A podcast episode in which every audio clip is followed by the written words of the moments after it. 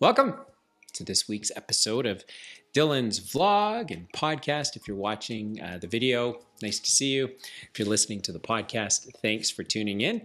Uh, it's my weekly. This is my weekly opportunity to share some updates about what's going on with me, some of the businesses that I'm working on, as well as maybe things in the broader market affecting entrepreneurs. It's an opportunity for me to share some of my thoughts, work out my thinking, but Ideally, it's meant to stimulate some conversation with other solo entrepreneurs or entrepreneurs that are running businesses and feel like I just need somebody to talk to, someone who maybe understands what they're going through. And uh, in what I share, maybe there some of the things I share resonate. And uh, I'm always looking to connect with entrepreneurs. So this is my way of doing that. And thanks to some of your feedback, I am uh, just going to add a few little things into this week's episode from a format perspective. Um, not just going to share my updates and share my tweets, which is what I've been doing for the last couple weeks, but also just going to talk about uh, a couple things in the market at large as well. And so thanks for tuning in. Thanks for subscribing. If you're on YouTube, make sure to hit the subscribe button or and or click the notifications. If you're listening to this on the podcast, it'd be awesome if you could leave a review or subscribe to it. That'd be uh, that'd be great. But most importantly, in all of that, let's connect. If you're an entrepreneur running a business, let's connect on Twitter. Let's connect on uh, LinkedIn. Let's just chat about our businesses. Um, no one really knows what they're doing out there, or very few people do, and the rest of us are just figuring it out as we go. And some of us are brave enough to share that out loud, and that's what I'm doing. So we can just start with you know what's going on with me this week.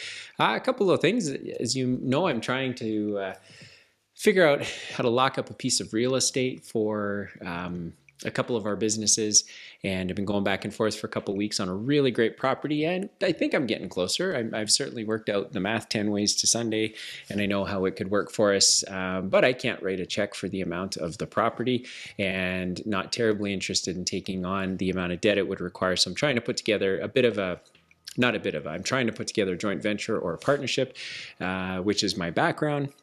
That's how I began uh, my career many, many years ago. And uh, I'm kind of excited, you know, but if it doesn't happen, doesn't happen. If it does, it's going to give both of our businesses uh, something to grow into and to work into, and it gives us an opportunity to grow during a time that you know not many other people or not many other businesses have that opportunity. We do. Um, and so we're looking forward to seeing where that goes. But what can I report this week? Well, I went and did another site visit yesterday with a fella uh, we went and kicked kicked the tires, as it were, and uh, hopefully something's able to come together. Again, it's still pretty early. There's a bunch of due diligence that has to be done, a bunch of information that has to be provided from the owner. And real estate deals are kind of like that. Um, they're exciting at the beginning. They tend to lose their excitement as uh, life goes on, uh, just because of something called deal fatigue, which is you keep talking about something long enough, it just loses its shine.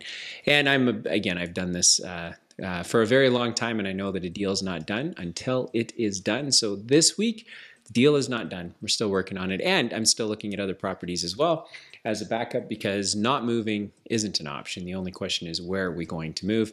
If I can position a building that we'd own and work into, that would be better than just taking a lease on a bigger property. But um, the jury's out. We'll kind of see where that lands.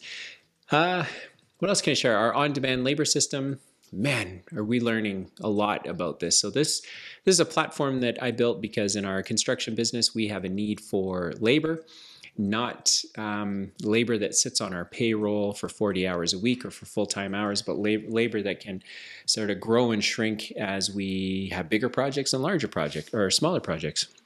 And then as we put it together, we realized there were lots of other companies in our market that had the same need. And so we've been working away on it. And um, I would say we've pretty much got a good system for getting workers into the queue. We had our first uh, set of workers last week get their ticket that we paid for. And of course, the idea is with uh, low skilled workers to try and give them some upskilling opportunities by paying for their tickets and their certifications that would help them to make more money. And it's a, a win win win for everybody. The worker doesn't have to pay for these tickets and these certifications that would give them access to better jobs, which would help um, help them to earn more money. And on the job owner side, it's a win because now they get workers that um, are more than just unskilled or low skilled rather they're upskilling they're trying to figure out how to make themselves worth more and so we're pretty excited about it and starting to have conversations with other companies like ours that are not just interested in the labor component but really interested in how we're giving uh, a certain group of folks the opportunity to get into the labor market, but not just get into it, give them an actual path to um, uh, helping them to make more money and to make themselves more valuable. And again, the job owners are able to benefit because uh, they need those sorts of workers. And there is no uh, single way that workers can. Um, that the workers have a roadmap to understanding how do we become worth more if I had some extra time or I had some extra money where do I spend it in order to make myself worth more?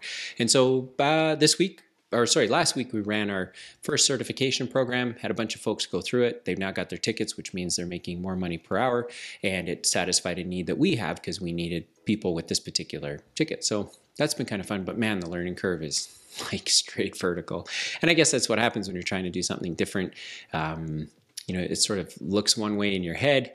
You put it out on paper, it looks like it could work. And then as people start using it, you realize you probably only thought through about 10% of it because the other 90% is uh, situations and issues that you couldn't have possibly anticipated. And I don't know if you've ever tried to launch a new service or a new product, but uh, it's one thing to think about it and think you've got it all planned out, and then it's a totally different thing to end up seeing it out there in the real world and figuring out how it works. And so we're kind of we're still got a lot of learning uh, to do, but I think um, with each passing day and certainly each passing week, the learnings are are becoming smaller and smaller. And uh, so, so between the real estate deal, um, the on-demand labor program that we're launching and is live and is working, uh, it's been pretty pretty full. There's sort of an overall theme in both of these things, which is, you know, I'm sort of struggling with how to grow. Not struggling with, but I think that I'm uh, struggling with the speed in which we can grow our businesses because I'm realizing that um, uh, in our businesses we worked so hard. I work we worked so hard to sort of shrink everything down, right size our business, get a good list of customers, get rid of the ones we don't want, really uh, zero in on what our value proposition is, what we're offering the marketplace, and it's almost been in this. Um, mode of desperation where you're just trying to hang on because nobody really knew what effect COVID was going to have. And now we're moving into a new a new time in the market, which appears to be a, a time of inflation that things are going to get very very expensive and life's going to get uh, a lot harder for certain businesses. It's going to get a lot easier for others. I'm a big believer that money doesn't disappear, just moves. So as an entrepreneur, you got to figure out is it moving towards us or is it moving away from us? And then how do we protect ourselves against how do we protect ourselves or how do we take advantage of that? And so for me, I'm finding with these this, these businesses, how do we really grow quickly and how do we take advantage of what I think are our strengths and our opportunities, but uh, just doesn't seem to be going as fast as I would like, mostly because there's only so many hours in the day. And as I sit in front of uh, this microphone and begin sharing my thoughts, I realize how fast a week goes. And so maybe I just need to learn to be a little bit more patient, which I'm not very good at. And so before I jump into my tweets, um, a couple folks had said to me, Hey, Dylan, you know, we always talk about what's going on in the market. Why don't you just share some thoughts about some things that you're seeing in the market and what your opinion is on it? And so this is Dylan's opinion section of a couple things going on in the market. So first of all, you know, wouldn't be complete if we didn't talk about Elon Musk you know making an offer to buy twitter. So he made an offer uh, that was a pretty nice premium 20 30% over the current market share. If you're an entrepreneur and you're not a twitter fan or an elon musk fan no problem. Doesn't change anything because my opinion is uh, you know kind of applies to a whole bunch of different situations that you might find yourself in. But anyway made an offer to buy the company. Looks like he's going to take it private. As soon as he fixes it up right sizes it he's looking to then take it public again and it just got me thinking about in the businesses and the work I've been doing over the last decade. It's the same idea that you know business is struggling, it's not quite doing what it needs to do, and so there's an opportunity for someone with a with fresh eyes and a fresh vision to come in, make the tough decisions. Um, definitely not be labeled a hero, but um, fast forward and everyone says, yeah, those were all the right decisions. But um, just reminding me as an entrepreneur, like that is our job, right? Our job is to maximize value. And whether you believe that Elon Musk is buying Twitter because he wants to control a social narrative. Ah, that's less important to me than the kind of the business case for why someone would do that. And I think the business case is a is a pretty good one, which is there's a lot of unlocked value in Twitter that he thinks he can unlock so much so that he's willing to roll the dice and make a pretty big uh, purchase of it.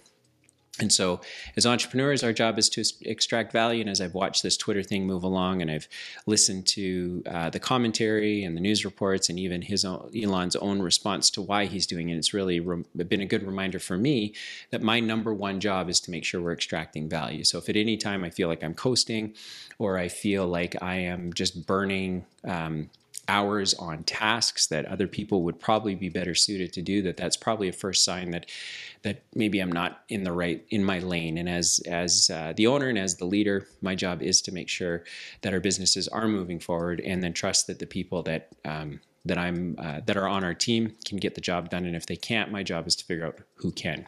So Elon buying Twitter heard today that he might have to refinance it a little bit. The way he thought he would originally do the deal is not how maybe the deal is going to come together ultimately. I think he's trying to reduce his own personal liability. And again, that's a, a good decision for any entrepreneur to think about. You know, if there's an opportunity to structure a deal in a way that mitigates your own risk, I don't think there's ever anything wrong with that. So it'll be interesting to see how it comes together.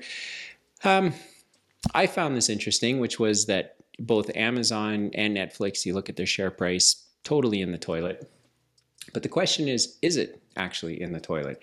As I watch this big market correction and having been through a few cycles in my career, I'm always curious to see, you know, I remember when there's a, a real estate crash in our marketplace and everyone thought, oh, you know, prices are going to go back to where they were one day and this is all just fake and, and this drop isn't going to last for long. But I ended up thinking, man, the, the market that we were in had experienced so much activity that there was no way those prices were sustainable, that at some point they were going to fall, arguably, to where uh, real estate then reflected its actual value. And I, I, sort of think that way in the stock market right now. When you look at the earnings per share, you look at any of the metrics that uh, the market has been using for the last several years, it just seemed to be um, unrealistic that it would continue like that. Like at some point, real valuation, real methodology had to be baked into people's decisions. And I think that's what we're starting to see now. And two companies, Amazon, Netflix, they're feeling the effects of whatever is happening in the market.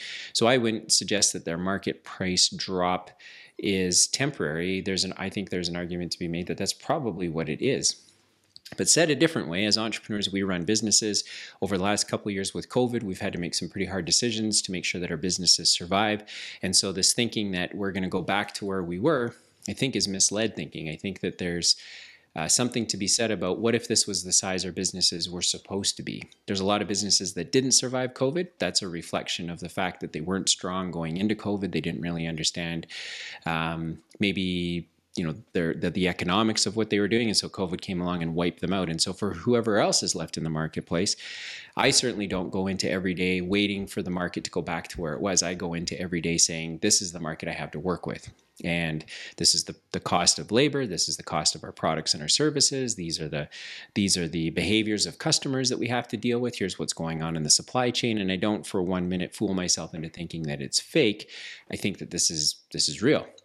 So the stock market taking its drop, I think probably reflects where it should be all along. I don't think it's a drop in terms of people just holding their breath and waiting for it to go back. I think, you know, there's an argument to be made that that's exactly the price of Amazon and Netflix. And now you begin to think, okay, so what are they going to do? How are they going to react? Will Amazon carve out a piece of their business? Amazon Web Services, take it public on its own? Will Netflix look to um, scale down on its operating budgets and try to save money somewhere? What are they going to do? Um, as entrepreneurs, these are things that we have to think through, and the stock market just reminds me that when we see the price drop, we're fooling ourselves if we think it's temporary. I, I think that it's a reflection. I think the mar- I happen to be someone who thinks the market is efficient and does always reflect all of the known information that is out there. And that's how I run my portfolio. Um, I run it on the basis of these are our businesses, these are our margins, these are our economics. And if we're not getting the result we want, then we have to make different decisions because just holding out hope that tomorrow is going to be better probably isn't the best strategy. And then something that I think has been creeping into the into the news, and I've noticed it in our businesses as well, is this idea of labor labor trying to have a, a bigger seat at the table. And in, in particular amazon and i think starbucks are doing you know you're hearing more about unionization of their locations that workers are uniting to try and you know take a piece of what they believe is theirs. And for me i i i come from uh, having i'll say this a different way having hung out with um, uh, a guy like richard branson who is able to take all of the kind of the glory and the fame for whatever his companies have done over his career. If you've ever had a chance to meet him, he really is uh, very sincere when he said when he when he um, explains that the only reason he's in the position he's in is because of the people that have worked for him and have done the the you know the showing up every day and and and grinding out the work uh, that needed to be completed in order to make these businesses of his work and now as i manage businesses and am responsible for people like that's pretty much the only thing i think about right now is is labor. And i grew up in a time when you know your boss was the boss and you worked for the boss and you should just be grateful to have a job. And i think through covid through the millennials through the next generation behind them i think there is an opportunity to do a better job of working with the labor side of a business. And so when i see the the moves towards unionizing a starbucks or an amazon I actually get a little bit sad about that because I think that both of those companies can be doing a better job, apparently, maybe, of how they treat their workers. Um, they're they they are ridiculously profitable companies, and I get it. They've got to store up that value, and they have to be able to ride a downturn, and and so there's a there's an element of stewardship there, but I think there's also an element of making sure that people are getting competitive wages. They're being given um, work environments and work cultures that are positive and um, and so as I see this in the headlines, I I, uh, I, hear some of my colleagues get upset about it because they get very frustrated with the labor end of their business. For me, again, kind of my attitude, I feel I can't, there's nothing for me to do if people don't want to show up and, and do a job. And so as I go into each day, I approach my day that way. I feel really blessed to have folks that want to work in our organizations.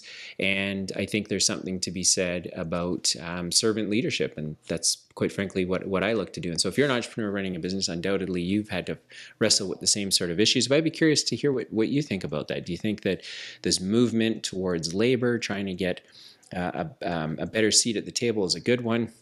I'm certainly familiar with many of the arguments that labor's were, or labor unions were meant for a different time in a different place. And so it's not the labor union specifically that I'm, I'm curious about. I'm more curious about why labor feels it needs to organize in the first place.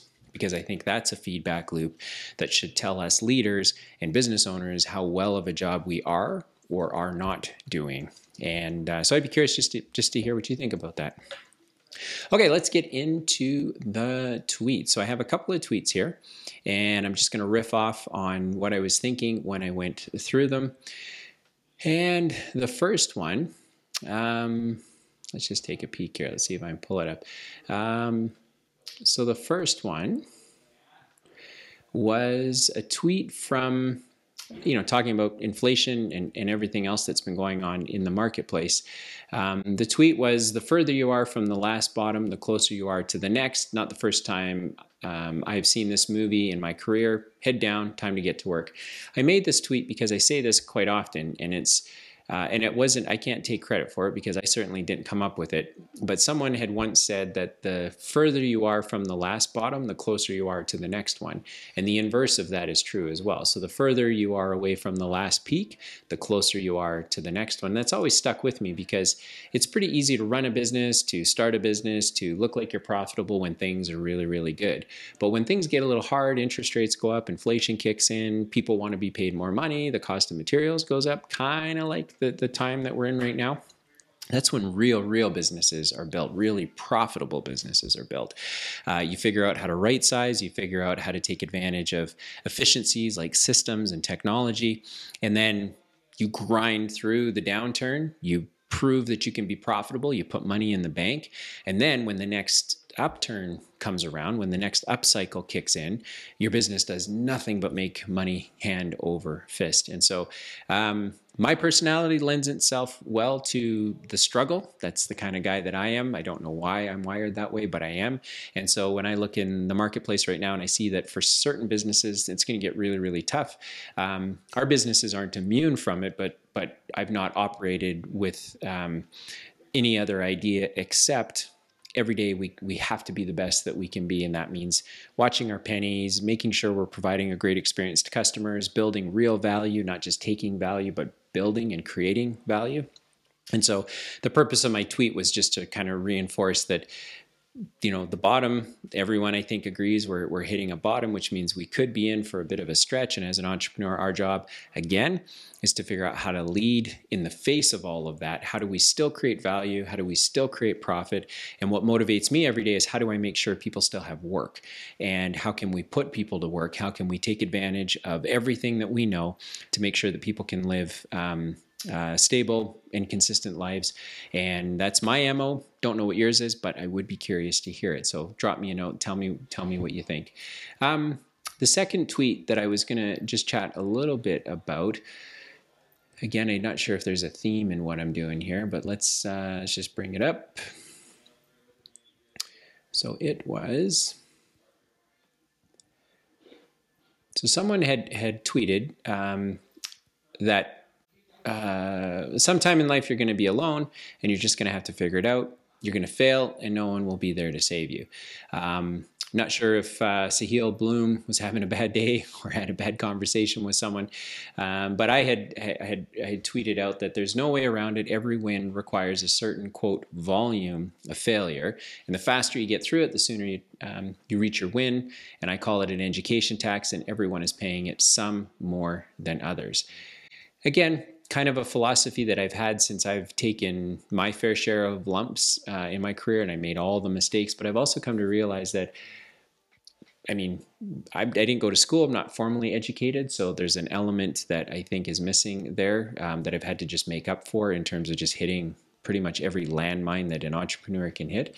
But for my personality, for my style, for the way that I learn, I, I just think that it, that that success is a formula, but not a formula in the way we think. Like, you know, meditate every day and eat healthy and just think good thoughts and everything's going to be cool. I think there's a place for, for an element of that, but but more than that, what I think the math is, is that there's a certain amount of failure you simply have to get through. So, whether you have a bachelor degree and an MBA, and your failure was having to do the work to get through the course load, to learn the skills and, and, to learn the knowledge that you needed to go out and then be successful in the field, or someone like me, you just get up every day, hit all of the landmines, and learn what you need to learn in order to reach uh, success, whatever your definition of that looks like there's just an amount of work that has to be done. There's an amount of failure that has to be done because it's only through failure that you realize where the success is. And this is easy, really easy to say in words, really tough and difficult to, to put into practice. And so if you're an entrepreneur, and you feel like you're set back every single time that you fail or you don't make it, that's an option. The, uh, there's another option as well, which looks a little bit more like okay, there's another piece of failure I got out of the way. There's another um, education tax bill that I just paid. And now that I've paid it, uh, I'm able to move uh, quicker, faster, sooner to the next one and the next one and the next one. And so I have yet to see an example of success where that wasn't the case, where there wasn't simply a mathematical amount of failure that needed to be uh, uh experienced in order to reach the success. And it doesn't even stop there. I mean, success is relative to maybe your station in life and your your your where you are in the life cycle of your age and generation and so forth but even when you hit success you know those successes are just a way to keep score because if you're if you're constantly striving and pushing and, and looking to leverage everything you have you're going to need to go through a whole bunch of more failure to get to the next success. And so in my mind, it's wired more like, let's just knock the failures out, get to the win. And then I hold my breath because I know that the win is either going to um, I'm either going to sit in that win for a while and just try to squeeze the life out of it, or I'm going to recognize it and then quickly move on to the next thing and begin trying to get through the failure. Um, and you know, my own goals look very simple. I'm a husband. I'm a father. Got five kids. that's that's what I'm measuring success by. Am I providing for them? Am I protecting them? Am I giving them the opportunity to go through open doors because they too have to experience their own level of failure to get to where it is they're going. So when I saw this tweet, just reminded me of kind of the math that I run in my head that there's a certain amount of failure that you have to get through in order to get to the success, but you get to decide how quickly you get through those failures. It can take you your whole life, as it seems to be taking me, and that's what it feels like, or you can get through it relatively quickly and just be smart, just be focused and tenacious about getting through it quickly. And I think that, you know, if you don't have a lot of responsibility in life, you can probably get through those failures much, much quicker than if you do have responsibilities. Least that's been my experience so far. Um, but there is no way to not experience a volume of failures to get to the, the success that you're looking for. And there's probably an argument somewhere to be made that someone has said the bigger your failures, the bigger your chances of success. And I think in, in my mind, uh, as a math equation, that seems that seems to make sense. Okay, um, well, let's round it out here with another with a final tweet, and let me see if I can dig it up here. I think. Let's see here where to go. Um, there we go. I got it. Now I got a little bit of flack for this one. I have to admit. Um, so and this is from the last episode. So for you that were listening to the last episode and took a little bit of issue where I said smart people don't work in government, that isn't I, I didn't that wasn't meant to be said the way it was heard.